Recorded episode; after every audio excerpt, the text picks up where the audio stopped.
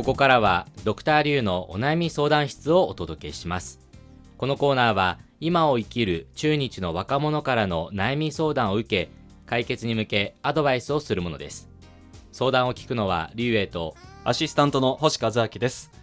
では早速今日の相談者に入ってもらいましょ失礼します。どうぞ。う自己紹介をお願いします皆さん、こんにちは。えー北京大学通訳コースの張天気と申します。今は院生の1年生です。ふるさとは南京です。よろしくお願いします。よろしくお願いします,、いします張さんはいつ頃から日本語を勉強し始めたんですか？大学に入ってから勉強し始めました。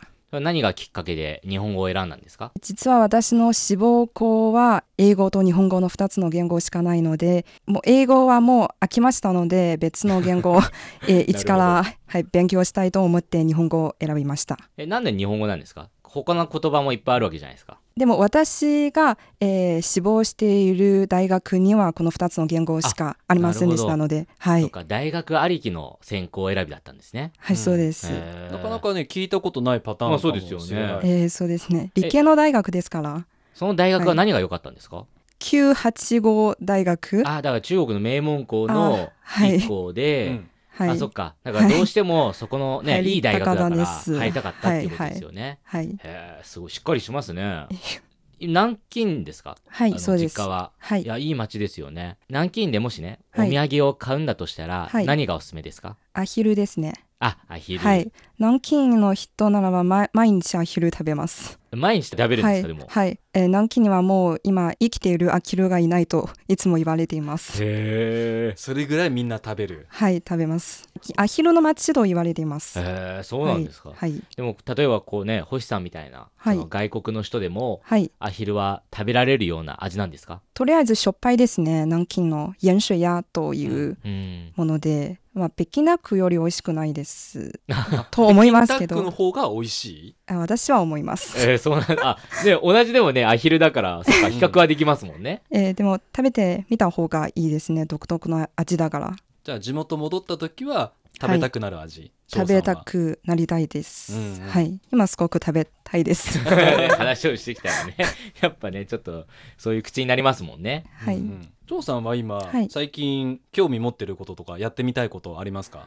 あ実は今、一人のドライブ旅行に行きたいです。うんドライブ旅行、はい。え以前やったことはあるんですか？2年前は友達3人でえー南京市から青海省までドライブに行きました。だいぶ飛ばしましたね。はい。遠いところに行きたかったです。運転は張さん一人で、い。や、一人じゃなくて入れ替わりで、うんうん。えみんな3人で、はい。え2日間かけて、えー南京から、えー青海省まで、行きました。えキロ数にするとどんぐらいの距離なんですか？えー、1100キロぐらいです。えーだから千はい。1100キロね、えー、3人とも女の子。女の子です。えー、すごいですね、もうね1100キロって言ったら日本の半分くらいはもう移動しちゃってるえー。くらいですよ。疲れました。でも楽しかったです。運転は好きなんですね。運転が好きです。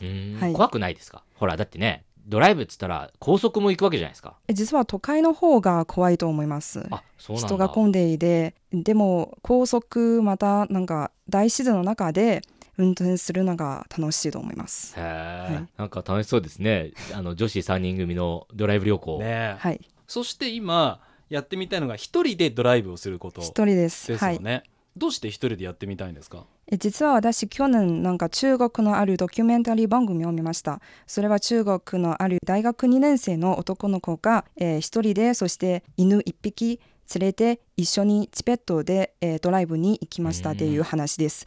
それを見て本当にかっこいいなと思ってなんか自分もいつかやってみたいなと思っています今、えー張さんはすごく見た目がね あの知性的で、うんそう。知的でおとなしい雰囲気のもうまさにいい子です。ザうん。いい子なんですけど、そんなねドライブでチベットに行きたいっていうところに憧れるっていうのがねそのギャップをすごく感じますね。結構中身はすごいアクティブだと思いますね。うん。いろいろやってみたいとか、はい。ちょっとぼちょっと冒険してみたいとか、はい。でもそういうのがあるんでしょうね、はい。いろいろ試してみたいことがあります。はい。うんなるほど。はい。ということでさて今日はどんなお悩みでしょうか？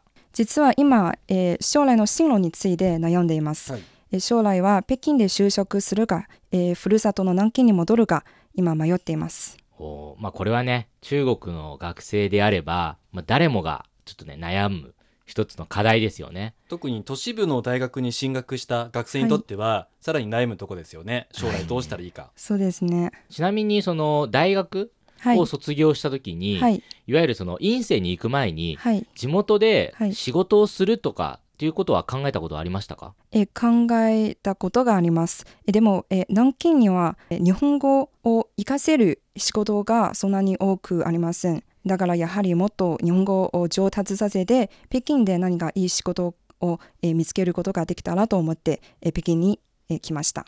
あーということはやっぱり仕事をする時は日本語が使える仕事がいいっていうとことですか、はい、そういうことです。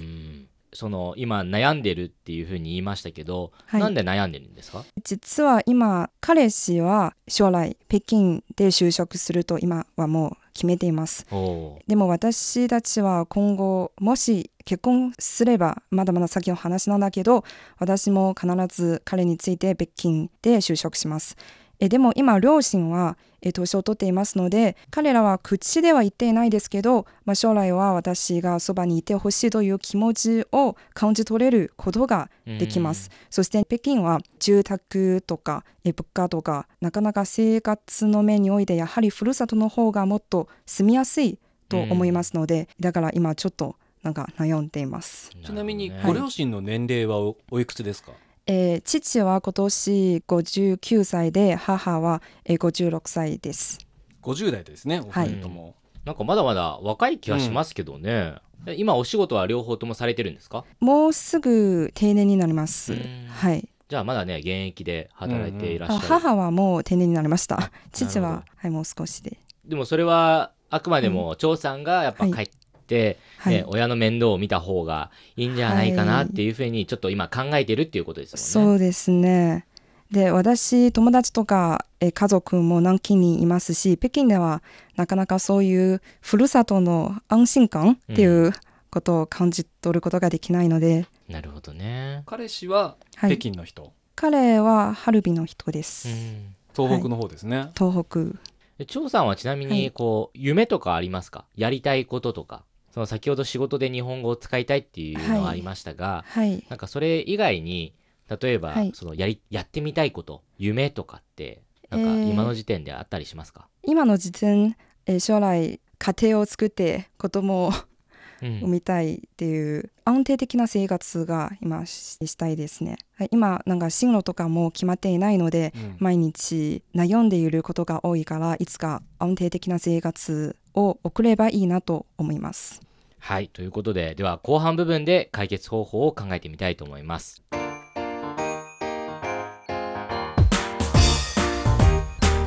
お聞きの放送は北京放送中国国際放送局です。ドクターリュウのお悩み相談室。今日は北京大学院生1年生の張天気さんの北京で就職するか地元で就職するか悩んでいるという悩みをお届けしています。はい。ということで。じゃあ私からいきますね。で私のアドバイスですけれどもえ調査の中で心配になっている一つに両親のそばにいたいはい。ってことがありますね。そうですね。で先ほど年齢を聞いたらお父さんが59歳お母さんがはい。56歳、まあこのお年だったらはい。まだまだ元気だし、定年退職した後もきっと自分たちのやりたいこととかもうん。手動で動いていくのかなはい。と思うんですね、はい。だからその点ではまだ張さんが心配はしなくてもいいのかなと思っていて。はい。でさらに今娘をね北京の大学院に行かせてでさらにそこでもっと子どもの成長を願っている部分もあると思います。大事なのは張さんが元気に今まで勉強したことを生かして活躍してくれることだと思うんですね、はいだから、まあ、北京でチャンスが多いので北京で働いてみて、まあ、働くとなかなか時間がないからそうするとちゃんと頻繁にしっかりとふるさとに顔を出してあげる、それは必ずやった方がいいと思うんですね。それは日本も同じでやっぱり社会人になると大都市に行って働きに行くとなかなか親と会う時間がなくなる。だからこそ親のありがたみもわかるしはい。何か時間を作って1日2日でもいいから会いに行こうということをするようになります。はい。だから親を大事にしようという気持ちはそのまま持ち続けてください、はい。でさらに私の両親ももう両方とも70代なんですけれども、あはい。まだまだ元気です。だから今から10年後20年後はい。くらいになると、きっと今私の両親と同じくらいの年になります。はい。だからその10年20年の間にまたこれからどうしたらいいのかなって考えていけばいいと思います。で今大事なのは勉強してきたこと自分がやってみたい仕事をまず第一に考えて取り組んでみることそして親も大事にしようという気持ちを持ち続けることはいそれが大事だと思いますはいありがとうございますはい。ということで、じゃあ私からのアドバイスですが、親に対しては私も星さんと同じ意見です。はいつまり、まだまだ元気だと思いますよ。それに、今、ね、今の社会のそのはい医療技術ってすごいじゃないですか。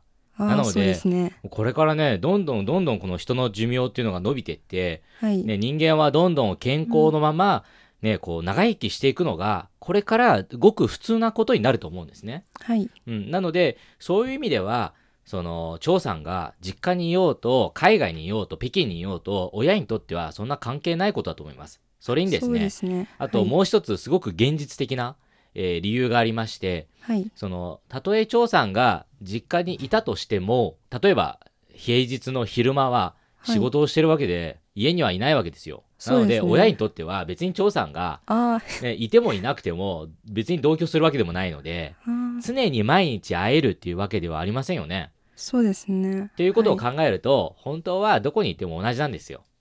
いで、まあそういう、それがまあ親に対しての考え方なんですが、でまあ私が先ほど張さんの話を聞いてすごく思ったのは、はい安定という言葉が、すごはいく張さんの中ではキーワードなのかなというふうに感じました。そうですねで、この安定は多分いろんなところで反映されてると思います。例えばはい仕事。はい仕事の安定はいろんな価値観があると思うんですね。はい例えば日本語を生かした大舞台で活躍したいっていう思うんであれば多分それが北京になると思います。はあそうですね、うん、やはりね、どうしても需要が多いので。はい。ということを考えると仕事の安定を優先するんであれば特に日本語の要素安定を優先するんであれば多分それは必然的に北京になってくると思います。あるいは海外になるかもしれません、ただ、はい生活面で、はい。家族面で安定っていうことを考えた時に、やっぱり実家の南京市になると思うんですね。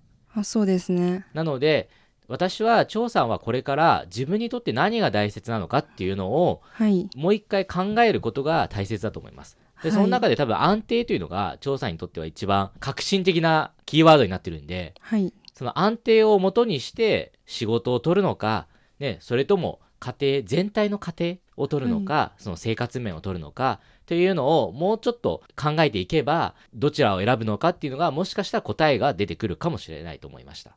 はい。まあ、なので自分がその仕事を優先したいのか生活を優先したいのかっていうのをうん。もう一回考えた上で、ねどちらを選ぶのかっていうのをまた、はい。ね、いろいろ結論を出せばいいんではないかというふうに思いました。はいわかりました。ありがとうございます。はい、ということですがいかがでしょうか？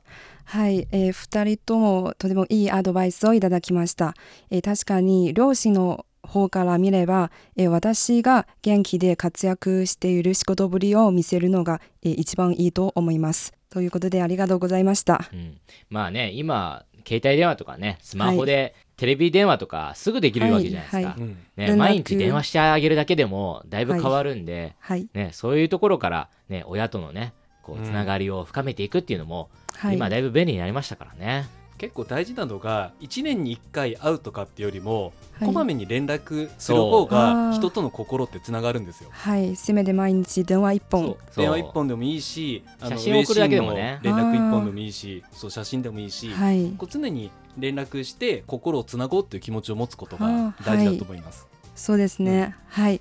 はい、ということでね、これからもぜひ、ね、親も大切にしてって、自分のね、未来も大切にしてほしいなと思います。ドクターリュウのお悩み相談室。今日は、北京大学院生1年生の張天気さんの、北京で就職するか、地元で就職するか悩んでいるという悩みをお届けしました。それではまた次回です。再见